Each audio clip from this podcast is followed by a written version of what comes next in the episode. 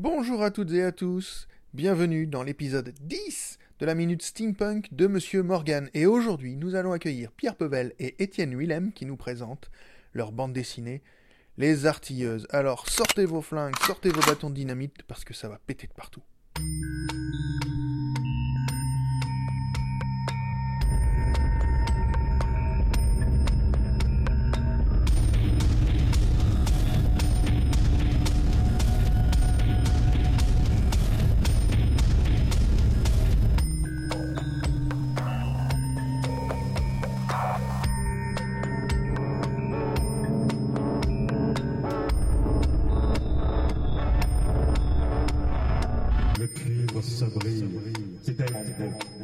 Eh oui, le cuivre, le cuivre, ça brille, c'est tellement beau. Aujourd'hui, on va pas parler beaucoup de cuivre, mais on va parler de féerie, de fantasy et de 19e siècle avec mes deux invités du jour, Pierre Pevel et Étienne Willem, autour de leur le tome 2 de leur série la bande de bande dessinée Les Artilleuses, paru chez Draco Éditions. Comment allez-vous? Euh, très bien, en ce qui me concerne, c'est Pierre qui parle. Voilà, bah, ça va bien aussi. J'espère que vous tenez le coup pendant ce confinement euh, qui dure, qui dure, qui dure, et que bientôt on va pouvoir tous se retrouver sur, sur, les, sur les festoches. Bah oui, on croise les doigts. Bon, alors on est à la maison, on est à la cour, vous pouvez prendre votre petit thé, euh, votre petite bière si vous le désirez, peu importe.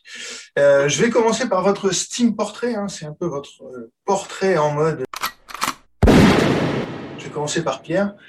Pierre Pevel braque en toute discrétion depuis plus d'une vingtaine d'années tous les styles qu'il approche. Tout d'abord la fantasy. Je vous invite à jeter un coup d'œil à la saga des Hauts Royaumes chez Brajlon. Et puis une fois la mèche de la fantasy allumée, il est venu dynamiter le roman de KPDP avec la super série Les Lames du Cardinal, un réelle réussite.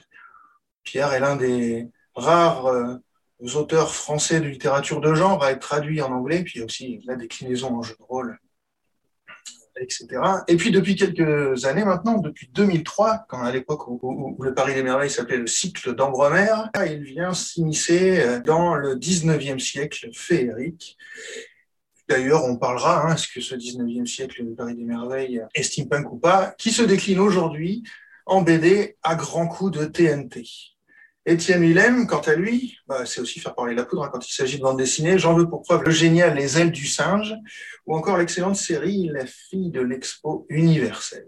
Il officie également comme porte-flingue du calembour pour la TOS Vabé, la célèbre assaut steampunk belge présidée par son frère Valentin Lambert. Les fans de la première heure de ce podcast se le reconnaîtront, il apparaît dans l'épisode numéro 2 sur le steampunk en Belgique. Et honnêtement, je caresse secrètement l'idée de refaire une table ronde avec toi, Étienne, Valentin Lambert, Antoine Jolivet et peut-être aussi Mortimer Pinkelton. Mais là, j'ai peur que ce soit la carte mémoire de mon enregistreur qui explose. C'est possible. Alors, on se parle aujourd'hui autour des artilleuses.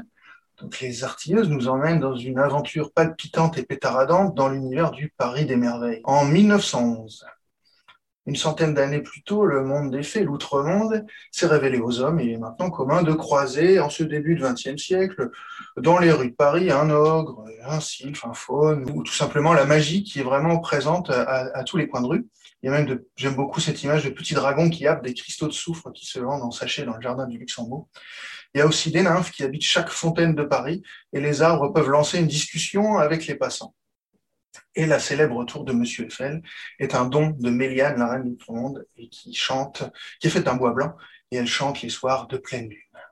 Donc cet univers a été à l'origine de- décliné en trois romans qui sont dispo aujourd'hui chez Brajlon dans une intégrale pour, pour 10 euros. Donc j'invite tout le monde à se jeter euh, sur cette intégrale. Il y a aussi un recueil de nouvelles qui est sorti et deux en préparation euh, sous la plume de jeunes auteurs et maintenant en BD sous le crayon adroit et vif d'Étienne Willem et les couleurs de Tania Wanish parce qu'on parle très rarement des coloristes dans une aventure en trois tomes dont le deuxième tome vient de paraître chez Draco toujours avec Pierre Pével aux manettes. Dans cette série, nous suivons donc les artilleuses Lady Remington, Mademoiselle Gatling et Miss Winchester, qui connaissent, il faut bien le dire, plutôt le langage des armes à feu que les joutes verbales des salons bourgeois.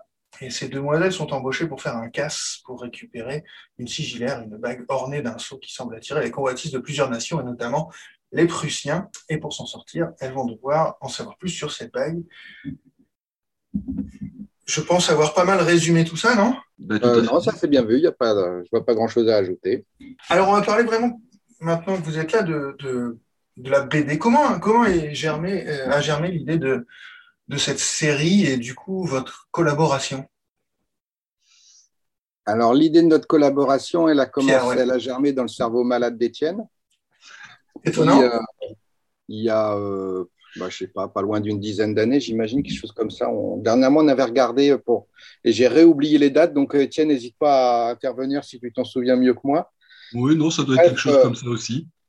Étienne, Étienne voulait, euh, voulait qu'on collabore à l'adaptation des romans euh, du Paris des Merveilles, Ouais. à l'époque où ça s'appelait en effet encore le cycle d'Ambremer et où il n'y avait que deux volumes. Mhm. On s'était rencontrés à sa demande.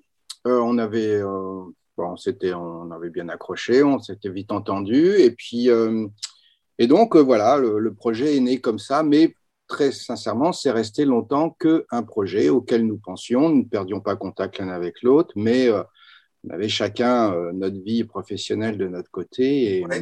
et tout ça n'avançait pas, pas bien vite. Euh, ce qui a permis à une idée là de germer dans mon cerveau malade, à savoir les artilleuses. Un soir, je ne sais vraiment plus trop comment, mais l'idée de, de ces trois personnages m'est venue. Je me suis dit que ce serait peut-être plus intéressant de développer une BD avec des personnages originaux que de, de refaire l'adaptation des, des romans. Euh, J'ai tout de suite proposé ça euh, à Étienne, qui, euh, alors donc, j'ai jeté, les, je me suis dit, bon, c'est peut-être pas une très bonne idée, je sais pas, je vais lui proposer tout de suite, inutile de travailler sur cette idée si, si ça ne le branche pas et s'il préfère vraiment adapter les romans. Mhm. Euh, là, je fais une parenthèse. Moi, je suis du genre qui j'aime pas travailler pour rien. Donc, avant de me lancer dans le truc, je préférais voir euh, ce que ce qu'Étienne en pensait. Donc, je me suis dit, je vais jeter euh, les quelques, en quelques lignes le portrait des, des, des artilleuses, euh, un peu l'esprit que j'imaginais pour les aventures.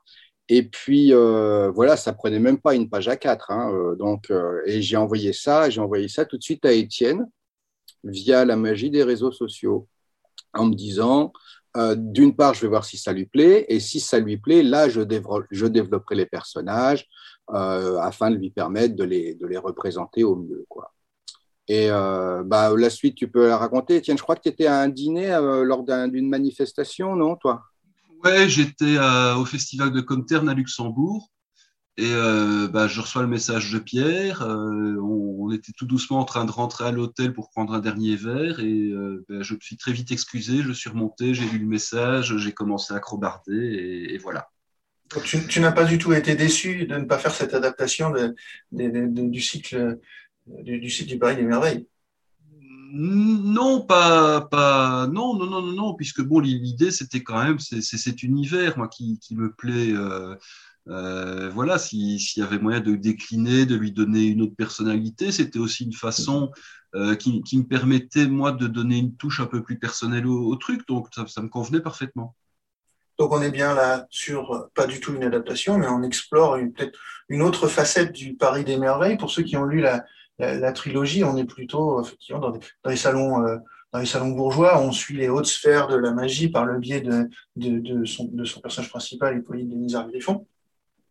Euh, Est-ce qu'il y a eu une volonté d'explorer peut-être une autre facette du, du, de ce Paris des Merveilles, plutôt euh, euh, les bas-fonds, euh, les, les masses laborieuses oui, oui, il y a vraiment, il y a vraiment eu ça. Il y avait l'idée de, de- d'étendre l'univers Ouais. pour et l'enrichir en s'intéressant à des nouveaux personnages, mais également, enfin, ce qu'il faut se dire, c'est que quand on quand on change de personnage, si ça avait été pour reprendre un magicien et une enchanteresse qui n'aurait pas été euh, Griffon et Isabelle, euh, l'intérêt aurait été moindre. Par contre, changer du tout au tout avec des personnages très différents euh, permet non seulement d'aborder l'univers sous un autre angle, mais ça permet aussi d'autres types d'aventures. C'est-à-dire que les aventures pétaradantes des, des artilleuses ne peuvent pas, euh, enfin ne, conviennent pas à Griffon et Isabelle. C'est pas leur genre. C'est pas comme ça qu'ils résolvent les problèmes.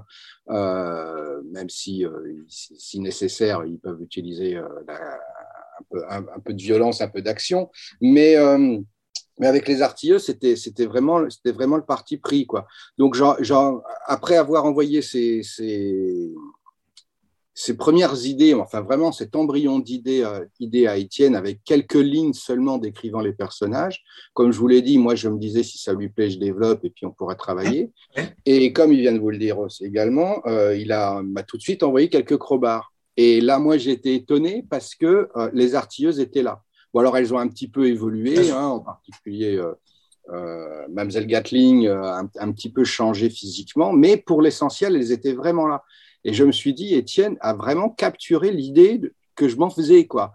Euh, à tel point que c'était, enfin, j'avais pas grand chose à rajouter, elles étaient là. Donc, il avait tout pigé et je me suis dit, non seulement ça m'a l'air d'être une bonne idée, mais en plus, je trouve que c'est une bonne idée pour nous deux parce qu'on s'entend vraiment bien tout de suite sur le ton, euh, sur, sur les personnages.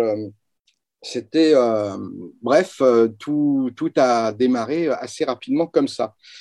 néanmoins, on était encore loin du résultat. Parce que euh, malgré tout, euh, bah là, euh, comme avant, on avait toujours, nous, nos séries en cours. Moi, je devais être en train d'écrire Les Lames du Cardinal. Étienne était, je pense, sur Les ailes du singe. J'étais encore sur l'épée d'Ardenois à l'époque. Encore l'épée de l'Ardenois? Oui, oui, oui. Ah, d'accord. donc, et puis, bon, bah, lui comme moi, on gagne notre vie avec ça. Donc, c'est difficile d'abandonner notre gagne-pain bah pour se consacrer à un projet euh, qui certes nous plaît euh, beaucoup, mais euh, ben, a une part d'incertitude. Et puis, puis quelques années passent, là un peu moins qu'avant, mais quand même, je ne sais pas, deux ou trois ans. Et puis Étienne me dit, écoute, il se dit que Christophe Arleston va lancer une collection chez, chez Bambou de fantasy et qu'il serait à la recherche de d'auteurs, euh, de dessinateurs. et, de nouvelles séries. Voilà, pour créer des nouvelles séries. Je ne sais pas euh, vraiment s'il était à la recherche, parce qu'à mon avis, quand, quand l'annonce a eu lieu, sa boîte mail a dû exploser de gens qui lui proposaient des projets. Mais euh, je, je, savais que Christophe aimait beaucoup ce que faisait Pierre. Ça, j'avais enregistré ça lors d'une discussion dans un, au bar d'un hôtel à Nîmes quelques années avant. Donc, comme j'avais ça classé quelque part dans mon cerveau, je me suis dit, tiens, Christophe aime bien ce que fait Pierre. Euh, on fait un truc avec Pierre. Christophe monte une boîte. Bon, on va y aller au forcing. Et donc, on a profité d'une édition de Trolls et légendes. Super euh, festival. voilà, euh, que j'aime en tout cas, moi, vraiment, vraiment beaucoup. et on, on, savait que, que, Christophe serait là. Donc, nous l'avons contacté. Euh, bon, je le connaissais déjà, j'avais déjà rencontré Christophe à un salon ou deux, on avait bien accroché. Je, savais qu'il avait bien aimé euh, ma série Willstadt. Moi, évidemment, euh, je le connaissais en tant que scénariste et j'avais de, l'admiration pour le, le, pro, le pro qu'il est. Pour l'enfeu, c'est l'enfeu, ça notamment. Oui, oui. Et, et donc, nous voilà, nous voilà je, on le contacte et on convient, on convient d'un rendez-vous. Et ce qui fait que ben, on arrive euh, on, bloque une heure ou deux pour pouvoir discuter tous les trois. Nous lui présentons notre projet euh, qui lui a plu. Euh, il nous a donné deux, trois conseils pour l'améliorer, que nous avons suivis. Et, voilà, c'est là que les choses vraiment ont commencé, en sachant que nous, dans le, dans le, début, de, enfin, dans le début de l'aventure de, ce qui, de ce qui allait devenir Draco, on était, on était le, couple atypique parce qu'on était les, les, seuls à venir avec, euh, avec un déjà, déjà une équipe ensemble, main dans la main, et un projet, un projet à, lui soumettre. Pour le reste, je crois savoir qu'il a, il a beaucoup joué les marieuses en associant des nouveaux scénaristes avec des dessinateurs confirmés ou débutants. Et, voilà. et donc, c'est là, alors, et alors c'est là vraiment que les choses ont démarré. Et à partir de là, c'est allé très vite, puisque je crois que euh, un an et demi après, euh, ou deux ans à peine, le temps que la maison se lance, que que chacun on se mette, on se mette au, travail. Euh, les choses sont allées très vite et le premier album des, Artilleuses euh, a vu le jour. Je me souviens, on en a plusieurs fois discuté avec, euh, avec Étienne et on est assez d'accord pour dire que tout d'un coup, il y a eu une, conjonction astrale favorable. Il y a quelque chose qui s'est passé. C'était, on avait certes attendu dix ans, mais on avait attendu dix ans pour, pour profiter du bon moment. Et, et donc, c'est comme ça que le projet est né, finalement dans les meilleures conditions possibles, puisque à peu de choses près, bah, finalement, c'est devenu un contrat de commande, hein, puisque à partir du moment où, Christophe a, nous a donné le feu vert, on a, tout, on a signé des contrats, toutes les choses se sont lancées, le, tout le monde était enthousiaste sur ce projet, aussi bien chez Draco que évidemment Étienne et moi. Et bref, c'était ouais, voilà, conjonction astrale favorable, mais très favorable. Ça arrive une fois tous les mille ans. On a attendu le bon moment et c'est arrivé. Quoi. Oui, et puis il y a peut-être aussi un renouveau d'engouement autour de ce cycle euh, du Paris des Merveilles. Hein, le premier tome est sorti en 2003, si je ne dis pas de bêtises. Ça a été longtemps un, un, second tome. Et puis, il y a peut-être quelque chose dans, dans l'air du temps qui, qui fait qu'il y, a, il y a une envie euh, autour de ce 19e un peu féerique. Oui, bon, c'est vrai que dans l'intervalle, euh, la série était ressortie chez, chez, chez, C'est là qu'elle est devenue, qu'elle a repris, qu'elle a pris le titre que je voulais lui donner dès le début, mais mon éditeur de l'époque l'avait refusé. Donc, Le Paris des Merveilles. Euh, pour l'occasion, j'avais écrit un troisième tome, euh, à l'occasion de la sortie des tomes 1 et 2 chez Brage. Euh, et donc, oui, et puis la série, la série avait bien marché en roman. je crois aussi que, bah là aussi, mais peut-être Étienne va pouvoir, pouvoir le, vous le dire, c'est la BD, elle a un côté feel good movie, elle a un côté très. C'est de l'aventure, quoi c'est de l'aventure, c'est mais en même temps, c'est, enfin, je crois que c'est, assez drôle, c'est léger, c'est. Euh, il y a, hum, ouais, peut-être que pour ça, elle, a, elle est arrivée aussi au bon moment d'offrir. Euh, bon, c'est sûr qu'elle est, enfin, c'est, il n'y a pas de prise de tête dans les artilleuses. Quoi. Elle, est, arrivée au bon moment parce que, bien heureusement, peut-être pour nous, peut-être un peu moins pour vous, elle est sortie deux semaines avant le premier confinement. Euh, et, oui, moi, je, suis assez d'accord sur le fait qu'il y a une sorte de, c'est une sorte de, ces bonbons, euh, ces bonbons un peu acidulés qui, quand on commence à croquer, piquent un petit peu euh, sous, sous, la langue. Ouais, moi je, je, moi, je vois ça un petit peu comme Indiana Jones, en fait. Hein. ouais. Voilà, c'est le truc qui, oui, qui a un petit peu ce côté, un, peu souvenir d'enfance avec ce côté Brigade du Tigre etc. Et en même temps, voilà quelque chose qui, se déroule tout seul, euh, qui est pas, euh, euh, pas, vraiment prise de tête. voilà, c'est les, artilleuses prennent le lecteur par la main et l'entraînent, mais sans lui laisser le souffler. C'est exactement ça. C'est exactement ça. Est-ce que vous avez fait un travail particulier sur l'univers précis de ces artilleuses en termes graphiques, par exemple? Déjà, la, les personnages entre eux sont quand même, les trois personnages sont très typés. On apprend des choses aussi dans le tome 2 sur, sur, euh, sur Mademoiselle Gatling. On est, euh, est-ce qu'il y a une vraie une volonté d'être très archétypal dans, dans, la création de ces personnages? Euh, Alors moi, je vais pas, évidemment, je laisserai Étienne répondre sur le côté purement graphique. moi, je, alors quand j'ai quand j'ai imaginé le trio, alors déjà elles sont très très vite sous mes, enfin elles sont vite arrivées. Je n'ai pas eu à les chercher euh, tout de suite. Euh, leurs noms aussi ont surgi tout de suite. Lady Remington, Mademoiselle Gatling, Miss Winch, euh, tout ça, c'est venu. Leur, leur, leur, personnalité, la silhouette, tout est venu d'un coup. Et, alors là, bon, j'ai un petit peu de métier pour ce qui est du, dans, le, dans, le, dans la conception d'intrigues, de personnages, etc. Et je sais que quand les choses viennent facilement, c'est soit parce que c'est une bonne idée, soit parce que c'est euh, une très mauvaise idée euh, et qu'en fait on pique un truc déjà vu ici ou là. Euh, bon. Et donc, donc je me suis un petit peu interrogé là-dessus, mais j'ai vu que le, trio fonctionnait. L'idée d'avoir une blonde, une rousse, une brune, je vous accorde que c'est pas d'une originalité folle, mais enfin on fait aussi de la BD, donc c'est bien de les typer. c'est efficace. Voilà, c'est efficace. Et puis en outre, je me souvenais, je me suis souvenu de, dans une interview de ce qu'avait dit Matt Groening quand il a créé les, Simpsons.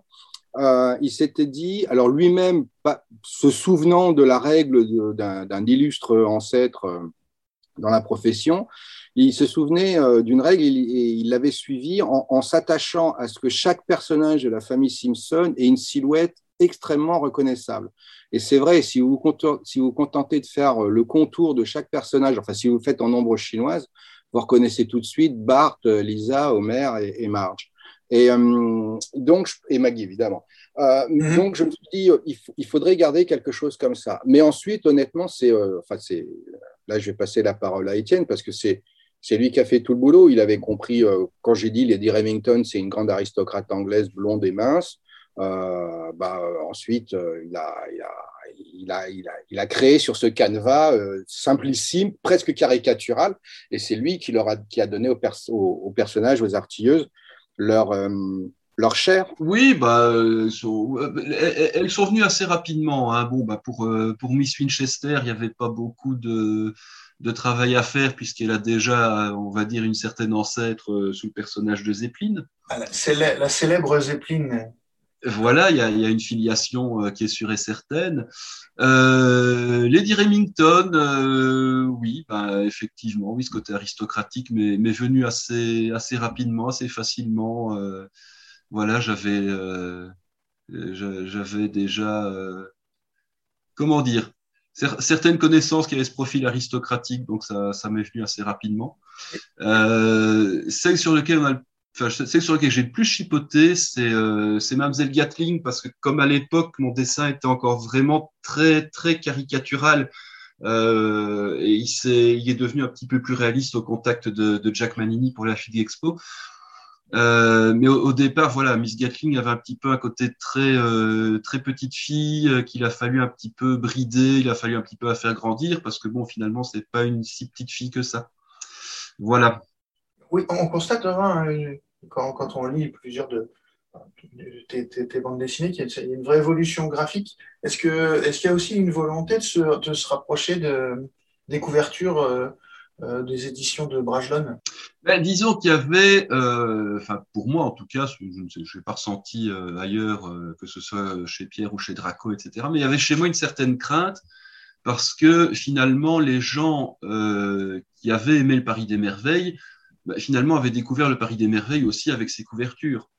Donc il y, avait un petit peu le stress de se dire tiens si euh, si les gens ne s'y retrouvent pas graphiquement, euh, ça va pas forcément leur plaire et ça va pas forcément nous servir. Euh, il a fallu passer au-dessus de ça, mais ça n'a pas été une, euh, une, ligne directrice chez moi.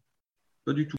mon, mon, dessin est naturellement devenu plus réaliste au contact de Jack Manny, comme je le disais. Hein, euh, au, fait, au, fait, de travailler sur la FIG Expo, euh, c'est ça qui l'a fait évoluer. Ça n'est pas une volonté de plaire aux gens qui aimaient les couvertures, euh, du Paris des Merveilles. Et du coup, comment en tant que dessinateur, on essaie de s'approprier un, un, univers qui en plus est un univers très graphique, hein, parce que les, les, on a l'univers de la belle époque, comment on, on, on s'approprie un univers qui n'est pas le sien?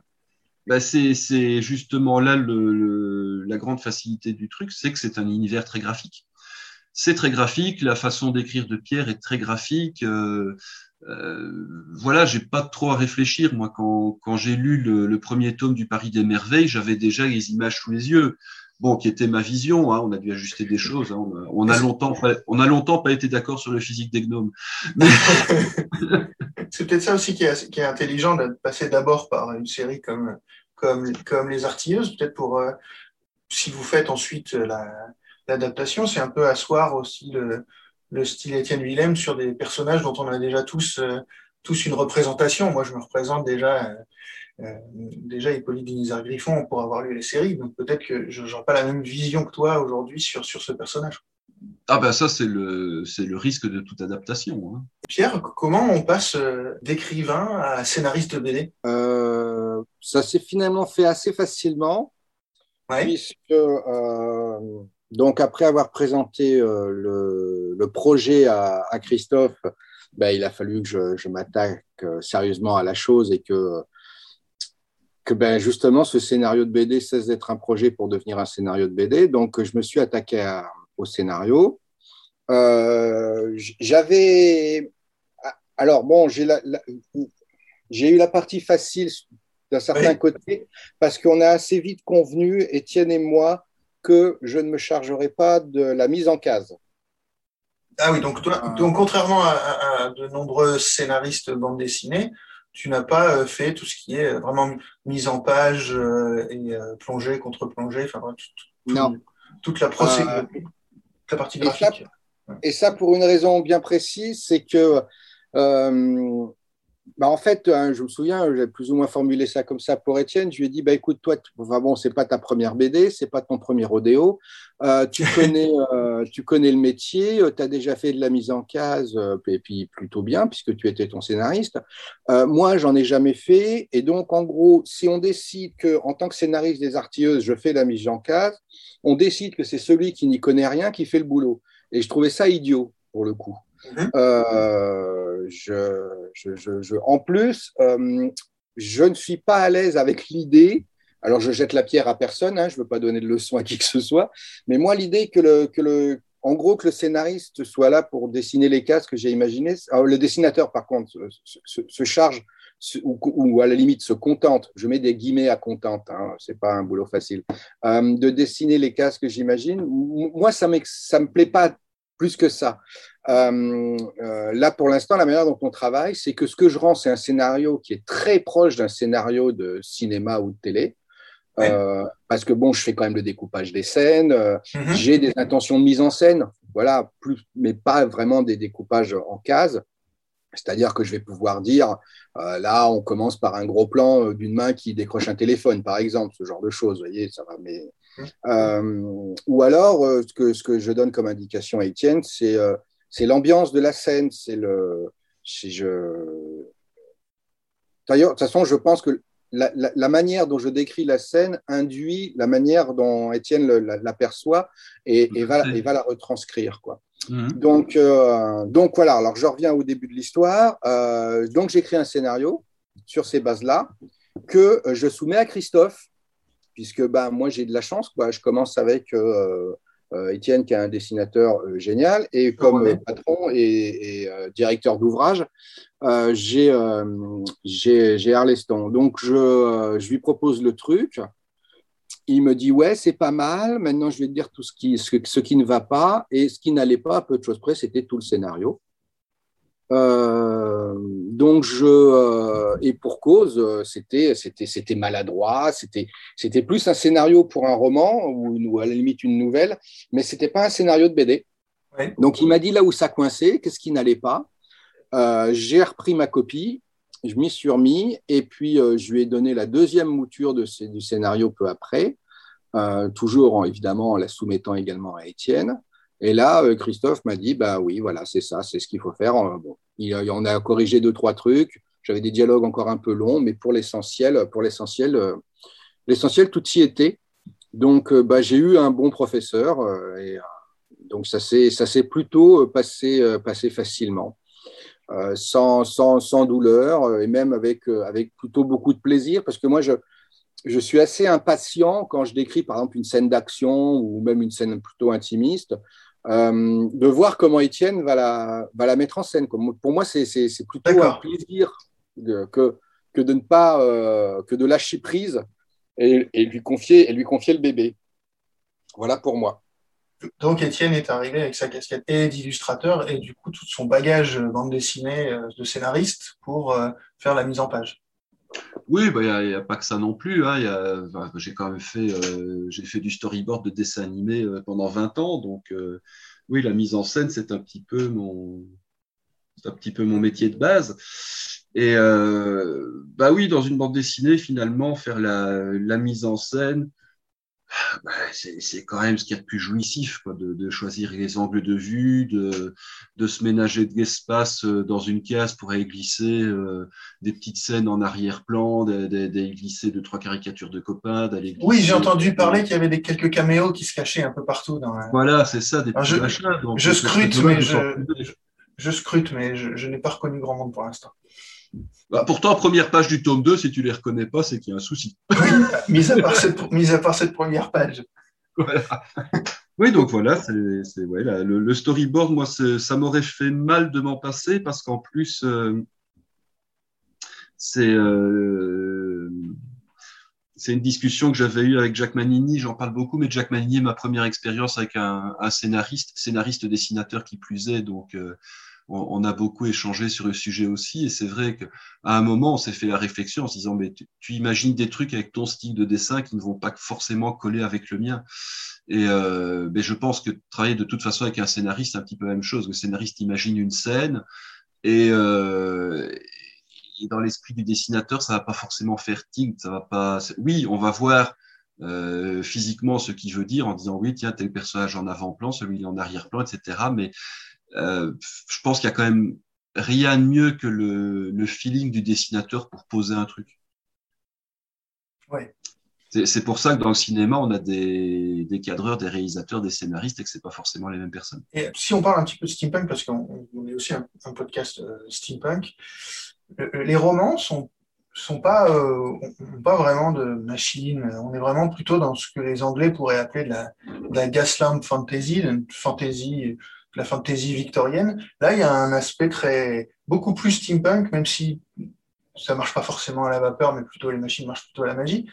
Euh, Est-ce que c'est aussi euh, une touche que toi tu as apporté, Étienne, d'être un petit pied plutôt, enfin qui, qui, qui évolue euh, dans cet univers? Non, c'est Pierre qui a amené cette idée-là de mettre un tout petit peu plus de steampunk. Ah oui. Je crois qu'on on en a discuté ensemble. hein. C'est vrai qu'à un moment, on s'était dit le, le, le steampunk a un côté un petit peu plus visuel que la magie dans, dans le rendu. Mais l'idée vient de Pierre. D'accord. Et pourquoi cette volonté, du coup, Pierre, de, de steampunkiser un petit peu l'univers? Euh, bah, en fait, c'est pas. En fait, les conjonctions ont été favorables, mais c'est pas exactement comme ça que ça s'est passé. L'idée, c'est que dès le début, dans, quand j'ai commencé la, la, série du, Paris des merveilles, euh, je savais que le monde allait évoluer, euh, que euh, lorsqu'on commencerait avec les romans, on, serait en 1908, puis petit à petit, le temps passerait, et en particulier que se développerait un nouveau type de magie.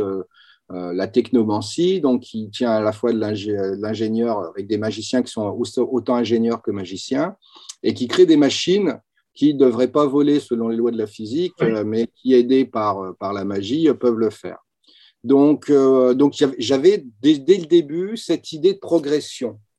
Euh, et euh, ce que j'ai fait, c'est que sont sortis à peu près au même moment, vous, tu l'as évoqué tout à l'heure, une, une, une anthologie, enfin un recueil de nouvelles du, du- situé dans le Paris des Merveilles, euh, dans lequel plusieurs, il y avait une nouvelle de, enfin non deux, une ou deux, je sais pas, enfin bon, au moins une nouvelle de moi et, euh, et plus et d'autres euh, de, jeunes de jeunes plumes.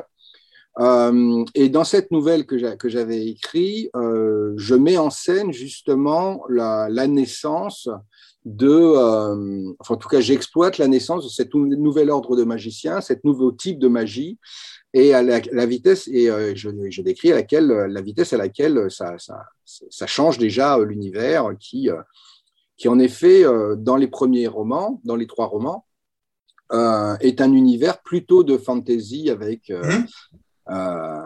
Mais qui se passe euh, voilà, à la belle époque. Mais en effet, souvent, on l'a rangé dans, le- dans la catégorie steampunk, et, mais sauf qu'il n'y a, pas- il y a pas beaucoup de punk et il n'y avait absolument pas de steam. Oui, mais euh, c'était bon, ça, c'est la période qui veut ça. C'est euh, la belle époque des comptables dans fin 19e, début 20e. On associe ça à du steampunk. Techniquement, ça n'en était pas du tout. Euh, ça l'est devenu plus ou moins, même si maintenant il y a en effet de la technologie. Euh, il y a un peu de vapeur parce que c'est chouette les cheminées et puis euh, les fumées qui s'en échappent d'un point de vue graphique. Euh, mais, mais les engins que, nous, que, nous, que nous mettons en scène, que, que, Étienne dessine, ils volent plus à la magie qu'à la vapeur. Ça, y a, ou ils roulent plus à la magie qu'à la vapeur, et, etc. Décliné à, à donc voilà, c'était l'idée. C'est pour ça que le, la, la BD se passe aussi en 1911 parce que dans, ma, dans, ma, dans la ligne chronologique que j'avais imaginée, il y a un point de bascule à ce moment-là avec, avec une technologie magique euh, qui intervient et qui se prête particulièrement bien à l'illustration. Donc ça tombait vraiment bien pour moi. Je me suis dit, ben voilà, l'univers va évoluer. Euh, J'avais prévu qu'il évoluerait peut-être à l'occasion d'un roman ou d'un autre. J'ai amorcé le truc avec une nouvelle et puis c'est euh, les BD, euh, c'est les artilleuses qui, qui transforme l'essai. Quoi. Euh, donc voilà, on a un univers qui, euh, qui est certes un peu différent des, des romans, de celui des romans, mais c'est néanmoins le même univers, c'est juste bah, que le temps passe et il évolue.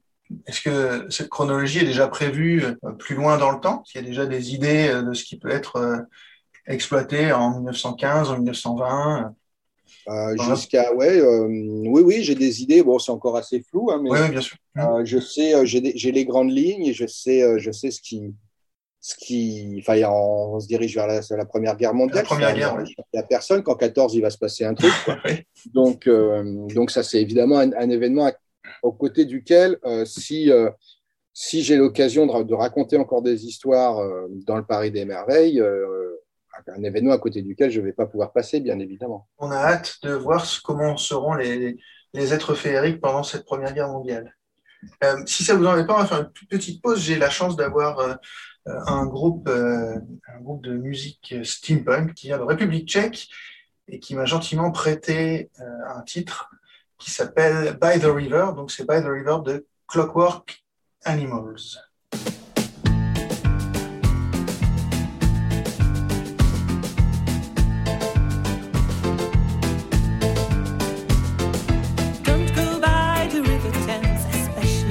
At night.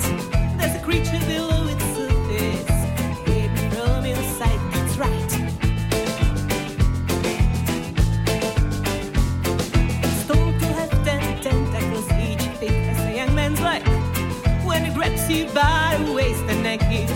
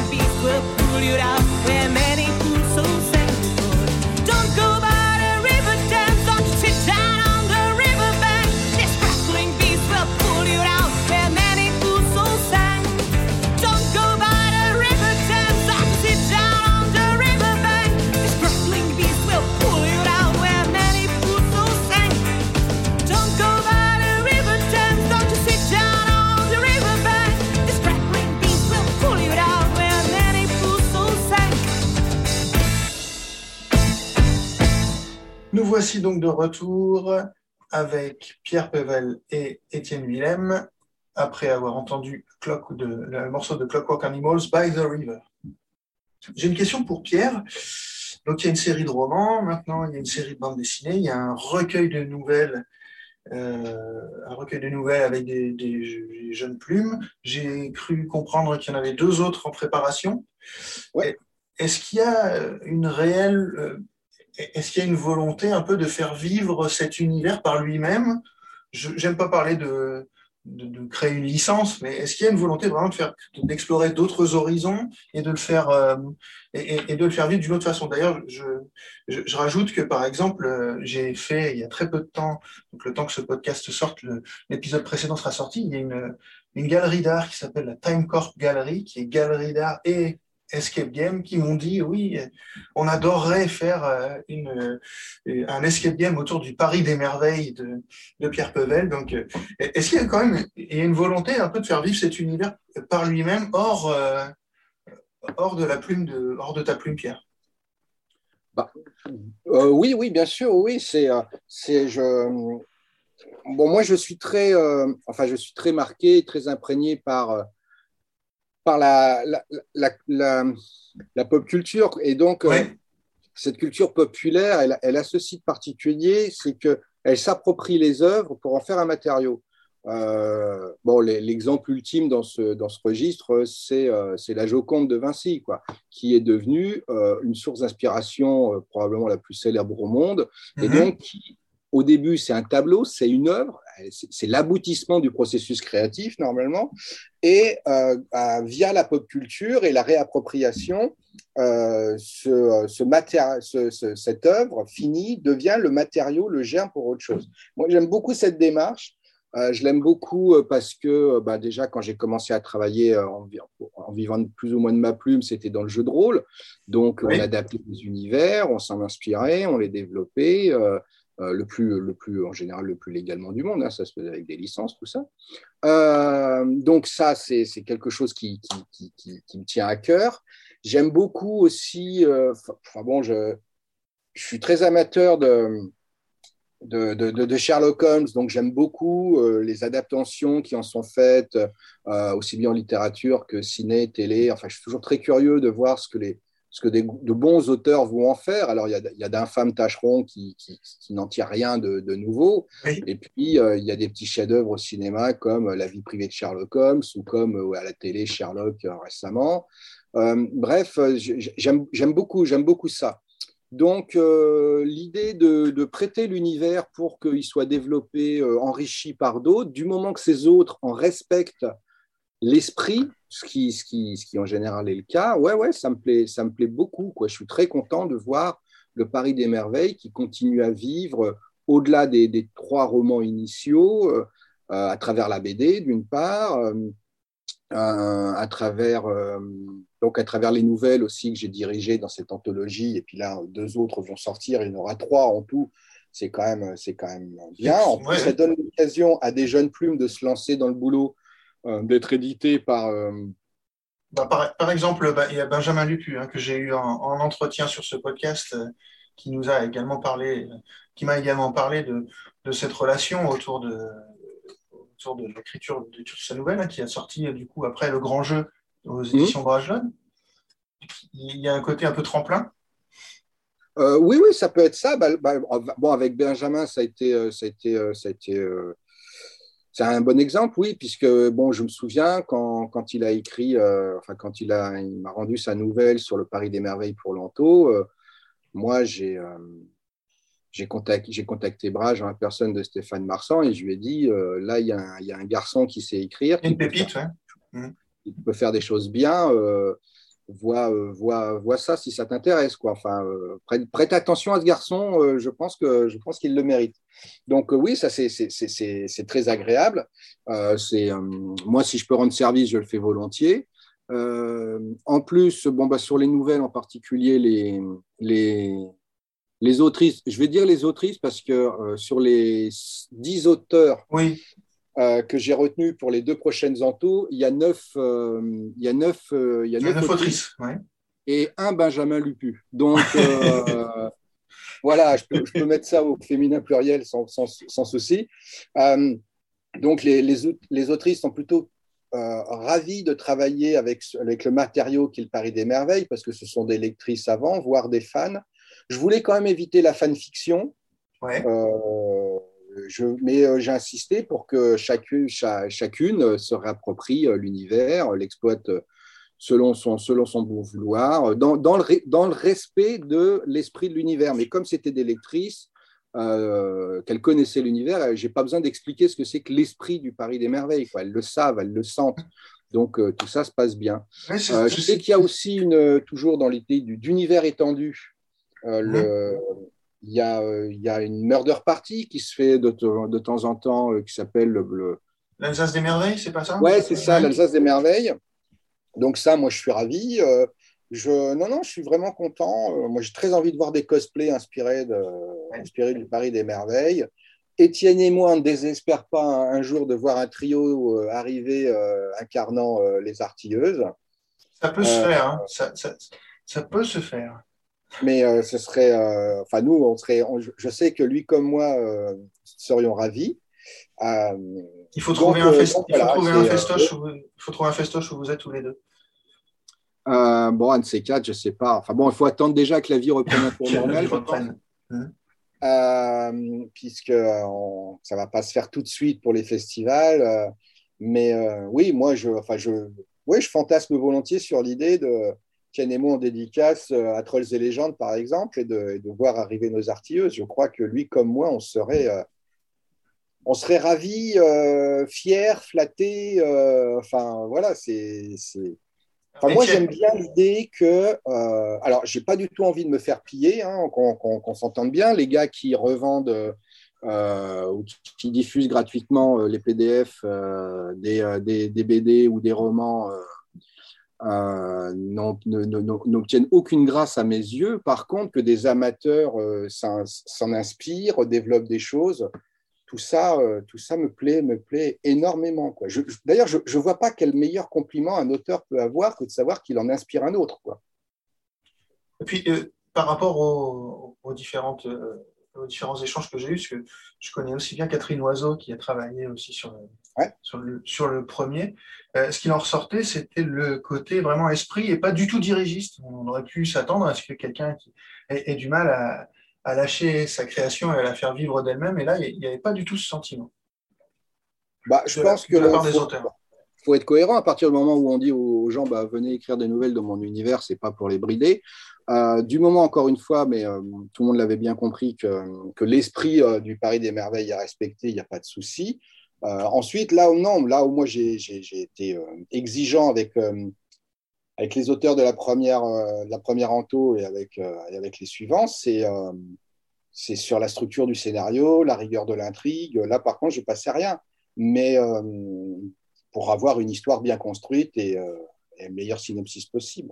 Mais après ça, euh, chaque auteur a son style et, euh, et euh, j'étais pas là pour. euh, au contraire, je, je veux qu'ils exploitent l'univers et, et qu'ils l'enrichissent. Donc, euh, moi, ça me, ça me plaît beaucoup. Étienne, lui, a, a déjà eu ses, ses- ses personnages en cosplay, si je ne dis pas de bêtises. Oui, oui, non, non, il y a, il y a déjà eu trois cosplayeuses de, de Zeppelin. Trois. Zeppelin, oui. Voilà. Et quel est le sentiment, euh, toi qui l'as vécu, hein, de, de voir ces, ces personnages de papier prendre vie comme ça? Euh, alors, la première fois que c'est arrivé, malheureusement, je suis passé complètement à côté. J'ai pas du tout connu. Oups Mais non, mais on était en train d'installer le stand, je courais partout et, et la pauvre Normal, Lady qui était là en train de me regarder en s'en dégranger. Je sais pas, oui, bah quoi. Donc c'est toujours. Mais sinon, oui, bah oui, c'est, c'est, oui, c'est, c'est surprenant, c'est plaisant, c'est, c'est voilà. Non, ça fait plaisir de voir qu'on a un, un personnage qui, qui effectivement. euh, Qui a touché assez pour. qui fait travailler l'imagination des gens. Je crois qu'il y a euh, en en dédicace, c'est pareil. Il y a, il y a rien de bah, déjà quand les gens arrivent en appelant les personnages par leur euh, bah, dans le cas des artilleuses par leur prénom plutôt que par leur surnom, bah, c'est que des gens les a touchés, donc ça fait déjà énormément plaisir.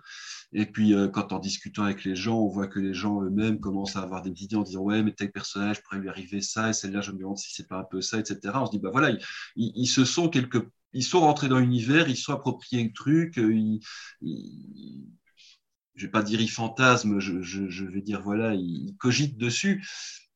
Et là, quelque part, c'est qu'on a gagné le, le, le pari puisqu'on les a fait rentrer dans notre univers. Oui, je pense qu'il y a une part d'identification également et de volonté de faire vivre, de donner une autre dimension à ces, à- à ces personnages, quels qu'ils soient, que ce soit des personnages de jeux vidéo. Voilà, parce qu'il y a, rien de plus triste, euh, il y a rien de plus triste que d'avoir des gens qui ont, qui ont lu un album, euh, qui l'ont refermé, qui l'ont reposé, qui ont fait ouais. Voilà. On, on parlait tout à, tout à l'heure de, d'univers étendu, hein, je reprends le terme de, Pierre. Euh, on, va bientôt avoir, si- s'il y a des fans de jeux de rôle dans les auditeurs, on va bientôt avoir une nouvelle édition de Château Falkenstein. On a les, héritiers de Fabien Clavel avec USF. Il y a aussi Carnival Row, euh, Shadow and Bang en, Netflix. J'ai l'impression que il y a depuis quelques temps, enfin, depuis temps, un regain pour ce mélange euh, féerie et 19e siècle. Comment, euh, comment vous expliquez ça, vous? Euh, oui, peut-être. Enfin, ceci dit, euh, quand on a, quand on a au moins, si ce n'est signé, mais du moins échangé une poignée de main avec, avec Christophe, je ne crois pas qu'il était encore question. Enfin, en tout cas, on ignore un tout de Carnival Row, par Ouais. exemple, ce genre de choses. Euh, mais oui, bon de, bon, bon, de toute façon, dans l'absolu, euh, je, je, je, je crois avec euh, assez de conviction, mais j'ai aucune preuve pour les- l'étayer véritablement. hein. Mais euh, bon, les bonnes idées, elles sont dans l'air. C'est un peu au premier qui la, qui la renifle euh, et qui, et qui l'exploite. Mais ensuite, euh, elle reste dans l'air quand même. Quoi. Personne ne peut se l'approprier. Donc, il y a peut-être. euh, bon, je- moi, je n'ai pas vu Carnival Row, mais je crois que le, traitement est plutôt sombre, non? Oui, oui, c'est Oui, oui, plutôt sombre. Il y, a, il y a quand même ce mélange de, de, d'être féerique. Ouais. C'est, carrément, euh, on, on pourrait dire que c'est le, c'est l'univers des artilleuses un peu euh, dans le Londres, euh, dans le Londres, dans les vraiment les bas-fonds de Londres. D'accord. On n'est pas, il n'y a pas le côté flamboyant qu'on pourrait avoir dans les artilleuses. Bah, ça rejoint. Enfin bon, moi, quand j'ai développé l'univers du Paris des Merveilles, j'avais, j'avais, enfin, j'avais, j'ai, jeté quelques notes sur les différentes autres capitales d'Europe dans cet univers et je, pensais bien faire de Londres quelque chose de très, euh, bah là pour le coup, de vraiment steam, euh, sombre, crasseux, euh, Mhm. avec euh, des, des- des vapeurs lourdes et des poussières de charbon. Donc j'ai l'impression que c'est dans, c'est dans ce thème, c'est dans ce, dans cet ordre-là. Mais je sais pas, oui, il y a peut-être quelque chose qui, qui, il y a, bon, quel est l'avantage de, de- de l'univers du, du- du Paris des merveilles? C'est que c'est un, univers qu'on a l'impression de, tous connaître pour ce qui est de ses fondamentaux, puisque comme euh, Étienne l'évoquait tout à l'heure, ça renvoie euh, aux Brigades du Tigre, euh, à Arsène Lupin, à des, hum, Et c'est assez proche dans notre, dans notre inconscient collectif et culturel. il y a un- il y a ça renvoie à un folklore qui est très, euh, qui est très euh, français ou francophone. Quoi. C'est, euh, il y a, pour, pour euh, notre génération, là, quand je dis notre, je pense à celle, de, celle d'Étienne et moi, les Brigades du Tigre, c'est des souvenirs d'enfance. Arsène Lupin aussi, avec Georges Descrières. On avait. voilà, tout ça, on, on le sait. Ensuite, Paris, là aussi, Paris, c'est c'est une machine à fantasmes extrêmement efficace. Euh, c'est une des villes les plus connues du monde. Elle, est, elle reste quand même plutôt, plutôt belle. Le Paris haussmanien, ben, on le voit, on imagine les immeubles. La Tour Eiffel, tout le monde sait à quoi elle ressemble. Enfin bref, euh, ce que je veux dire, c'est qu'il y a, il y a un terreau imaginaire qui est très très fertile avec le, le- le Paris. Et ensuite, on n'a plus qu'à y rajouter les merveilles. Et les gens voient tout de suite ce que ça donne. Euh, Oui, il y a- il y, a encore un côté très Art Nouveau Belle Époque à Paris. absolument. et qu'on peut s'attendre à, à ce que euh, on ait une, une Gatling qui, qui, euh, qui sorte du point de rue, j'espère sans, sans sa dynamite. Euh, Bah, bah, de tout ça, bon, bah là, le, dessin d'Étienne l'a, prouvé si nécessaire, c'est que dans, dans l'univers haussmanien et ensuite Art Nouveau, la, la magie, la, la, féerie s'intègre particulièrement bien. C'est, euh, enfin le et même plus largement quand vous voyez euh, bah, une des sources d'inspiration du Paris des Merveilles. Là, je parle des romans. euh, Il y, a, y y quelques années maintenant, euh, ça a été entre autres, c'est l'œuvre de Mucha, Mucha, parce que, euh, que ce soit pour vendre du café ou, euh, ou de la tisane, ce qu'ils dessinent, c'est des, des enchantresses, c'est des fées. Enfin, moi, ça me paraît évident. Quand on les voit avec une culture fantasy, on, on peut difficilement voir autre chose que ça. Et puis même, enfin voilà, on parlait de la fée électricité également, euh, Ouais, la, la, teinte, c'était la fée verte. la fée verte. Donc euh, tout ça, euh, tout ça, ça, ça peut relever. On peut, on peut trouver que c'est anecdotique, mais ça, ça, ça, ça, comment dire, ça, ça contribue quand même à créer un, créer un ensemble relativement cohérent et qui, qui, qui sur, avec les romans, avait plutôt bien fonctionné sur l'imaginaire des lecteurs et qui là, avec sous le sous la plume, euh, enfin le crayon d'Étienne devient, euh, enfin c'est lumineux, quoi, c'est évident. Et toi, Étienne, pour, pour ce travail, tu as eu des, des au- autres que Mucha, des, inspirations graphiques particulières? Après, toi- tu, tu, tu es, tu es déjà bien versé dans le steampunk, donc je pense que déjà toute cette, euh, tout ce graphisme, tu, l'as déjà ancré en toi, j'imagine. Oui, bah, il y a. euh, bah, effectivement, moi, mes, non, bah, mes références, oui, effectivement, on tourne toujours autour des mêmes choses. Hein, euh, Mucha, les Brigades du Tigre, euh, voilà, tout, tout cet univers-là. euh, euh, pour, en revenir à ta question sur l'engouement pour cette espèce de, de, fantasy euh, belle époque victorienne, etc., j'étais en train, j'y réfléchissais en écoutant Pierre, je me dis, mais finalement, est-ce que euh, l'univers steampunk, comme on le voit maintenant avec toutes ces machines, etc., n'est pas terriblement un, reflet d'une autre, où la machine prend le pas sur l'être humain, et que le côté féerique, justement, euh, bizarrement ramène des choses à, à une dimension plus humaine. Ah oui, je pense que là, je suis tout à fait d'accord, on pourra en parler. On peut finalement le, pendant le- des heures, le- hein. c'est c'est- bon pour en revenir aux, aux légendes médiévales, surtout les légendes médiévales d'Ardennes. euh, le fantastique, c'était le diable, mais le diable, on pouvait toujours négocier avec. Avec la machine, on ne peut pas. D'accord. Et, et, et le steampunk, euh, euh, c'est c'est une question pour Pierre, mais euh, je pense que et- et- Étienne pourra répondre. Quelle est votre relation à vous euh, au steampunk? Euh, assez, assez distante en ce qui me concerne. Bon, bah, j'ai lu quelques, quelques classiques de cette littérature il y a 20 ans maintenant, mais je dois reconnaître que je la connais pas, pas très très bien. Je parle de la production actuelle. Mhm. Point de vue sur le steampunk, euh, alors c'est euh, peut faire polémique, mais je pense que le steampunk c'est pas un genre. Je pense que le steampunk c'est une esthétique. Mhm. Mhm. Ce qui explique d'ailleurs que tous les genres pepeuvent passer euh, à Par la travers le filtre du steampunk. On peut aussi bien écrire de l'épopée euh, en racontant une guerre que, que faire des enquêtes policières, que faire de la romance, euh, enfin bref, euh, de l'horreur. euh, enfin, on- on- tous les genres se peuvent être, être, à travers le steampunk. Ce qui prouve bien, selon moi, que le steampunk en soi, c'est pas un genre. Alors pourquoi c'est une esthétique? Ben, il y a qu'à le regarder en fait pour comprendre quel est l'intérêt de ce, de ce, corpus de ces, de, graphique qui est extrêmement puissant. Euh, autre chose qui, qui, qui, il me semble, corrobore ma théorie ou, ou mon hypothèse, c'est que euh, le steampunk euh, qui marche très bien en BD, qui euh, a même des, des, comment dire, des déclinaisons ciné télé, c'est plus rare, mais au cinéma, il y en a quand même pas mal, l'air de rien.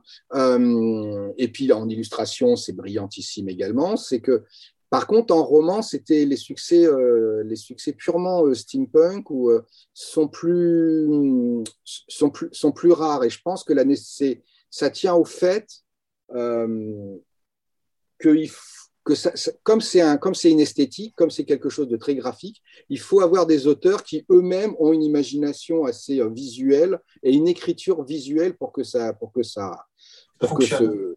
Ce, la, voilà, pour que ça fonctionne, pour que la substantifique moelle du steampunk euh, puisse être, puisse être exprimée. Donc, euh, donc voilà, moi je, je vois ça comme ça euh, et je, je m'empresse de dire que ça, c'est absolument pas euh, méprisant que de dire que c'est une esthétique. Non, non, non, bien sûr que non. C'est vraiment un point de vue très euh, littéraire sur qu'est-ce qui fait le genre, euh, quel serait. euh, mais j'adorerais en discuter, mais, et, puis que quelqu'un vienne me dire, euh, bah, si c'est un genre, parce que voilà, euh, euh, il y a des thématiques qui sont abordées que dans le steampunk, il y a un- euh, ou des, des types de récits qui ne sont qui, qui n'existent que dans le steampunk. Pour l'instant, je vois bien ce que c'est ce que, le- ce que le polar, le western euh, ou l'aventure est comme genre. Le steampunk, le steampunk, je vois pas. Par contre, je vois bien des polars steampunk, des, des romans d'aventure. Tout à fait. Romans steampunk, c'est un, c'est un, un- même si en effet, euh, enfin là, c'est plus vrai pour le cyberpunk, euh, le fait de, décrire notre univers euh, en, soulignant tous les défauts et en les imaginant dix fois pire. Euh, mais je crois que voilà, le steampunk, c'est aussi pour ça. Alors là, je vais. Pour Étienne, je l'ai déjà dit plusieurs fois, tes chevilles vont enfler. Mais il y, a, y a longtemps, j'avais discuté avec un, avec un illustrateur et je lui disais, j'aimerais bien faire adapter le Paris des merveilles en bande dessinée. Qu'est-ce que tu en penses? Euh, J'ai argumenté en disant, il me semble que c'est un univers assez visuel, graphique, intéressant. Euh, Il me dit, oui, oui, tu as tout à fait raison, ce serait, ce serait vraiment bien. Et il me dit, mais le problème que tu vas rencontrer, c'est que euh, un dessinateur ou une dessinatrice qui sait faire, euh, qui sait dessiner les perspectives haussmanniennes dans Paris, tu vas trouver. Euh, tu peux trouver euh, un dessinateur ou une dessinatrice qui sait euh, dessiner, faire rou- rouler des voitures et qu'elles aillent vite, et puis des scènes d'action avec des revolvers qui font pan, tout ça, tu peux trouver.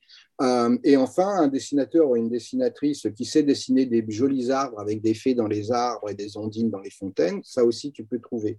Par contre, un dessinateur ou une dessinatrice qui sait faire les trois, là, tu vas avoir du mal. Et, euh, et ben, heureusement, j'ai rencontré, j'ai rencontré Étienne qui s'en sort très bien, je trouve, dans les trois domaines, qui sait faire ça parfaitement. Mais euh, cet illustrateur avait très raison à l'époque. quoi. Et, euh, et ça soulignait, si je puis dire, à quel point euh, ce genre-là est un genre visuel, graphique, très puissant, très séduisant, très beau. Il peut, essayer également, il peut également être très sombre. Enfin, il a une force euh, visuelle immense, le, le steampunk. Quoi. Je... Et il n'y a qu'à voir aussi les succès en cosplay. Enfin, un, couple, un homme, une femme qui, qui, cosplay du, euh, steampunk, enfin, bon, on, commence à toucher des, avis purement personnels, mais moi, je, trouve qu'ils auront toujours 100 fois plus d'allure que, euh, euh, Galadriel de plus et un, et un Aragorn de plus. Quoi. Je, trouve qu'il y a. En plus, il y a dans le steampunk euh, une appropriation du look, du genre, euh, à tel point que c'est- le terme cosplay correspond presque plus. quoi.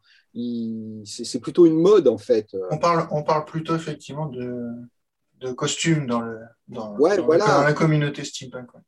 Bah, là- bon, là, en l'occurrence, pour en revenir à ce dont on, on- on parlait, de, à ce dont on parlait tout à l'heure, si euh, un, trio, un trio arrive incarnant les, les artilleuses, oui, là, ce sera du cosplay au Du sens cosplay, ouais.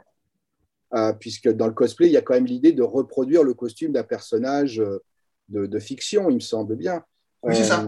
Mais souvent, les, les, les, les amateurs qui se- qui se- qui s'habillent en, en, en steampunk euh, s'approprient le look, euh, ont d'ailleurs plusieurs costumes, plusieurs gilets, pour, je parle pour les garçons, enfin peuvent, peuvent faire varier les choses. C'est pas c'est pas des c'est pas des déguisements qu'ils ont, quoi. C'est vraiment une mode qui, qui est passée de mode ou qui n'a jamais existé, mais qui est splendide à regarder. Quoi. Et toi, Étienne, euh, toi qui as, euh, j'allais dire, les deux pieds dans le, dans le steampunk, qu'est- qu'est-ce qui te plaît, toi, dans cette, euh, dans cette, esthétique? Ben, moi, j'ai toujours, je sais pas pourquoi, j'ai toujours été attiré par le, côté 19e siècle.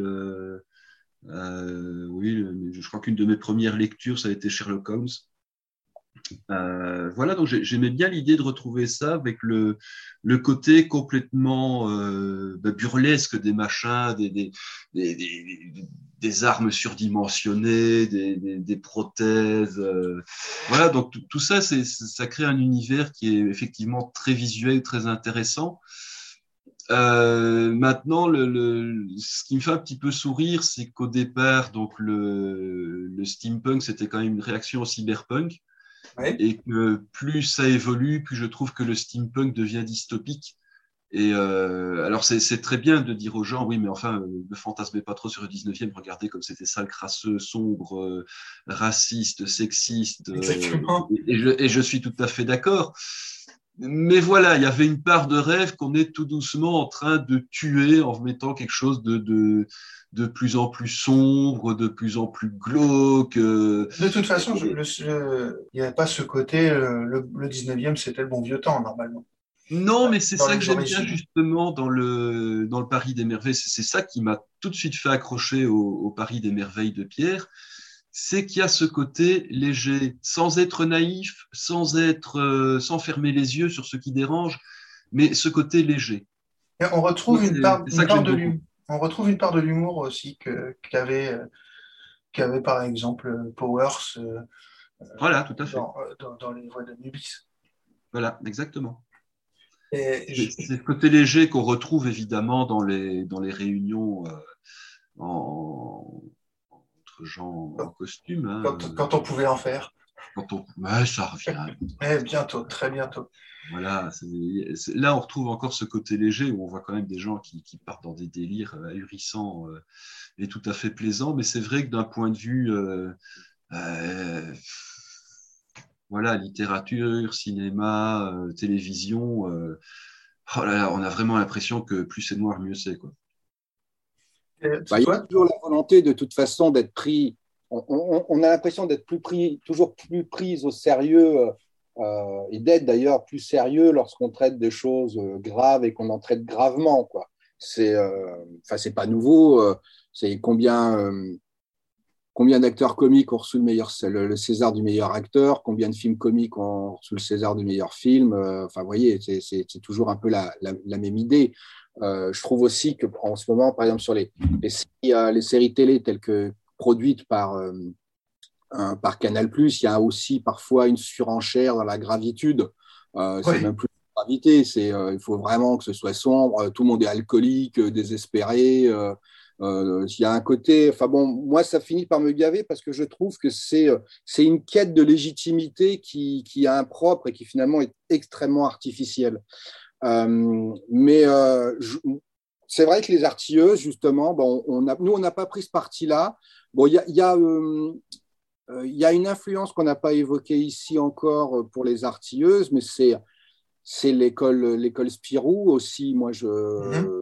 Quand, on, quand, on- quand je travaillais sur, travaille sur le scénario, qu'on discute avec Étienne, évidemment, on- nous, on pense à ça. On pense, on pense aussi un peu à, à, euh, à Isabelle, euh, à euh, Tiffé Tondu, à Spirou, évidemment. Enfin, voilà, il y a aussi, je pense, à, à- ce registre de bande dessinée avec, avec de l'aventure, de l'humour, un peu de, un peu de suspense. euh, Enfin, je, je- c'est dans cette tradition-là aussi qu'on vou- qu'on voulait, qu'on voulait s'inclure. Quoi.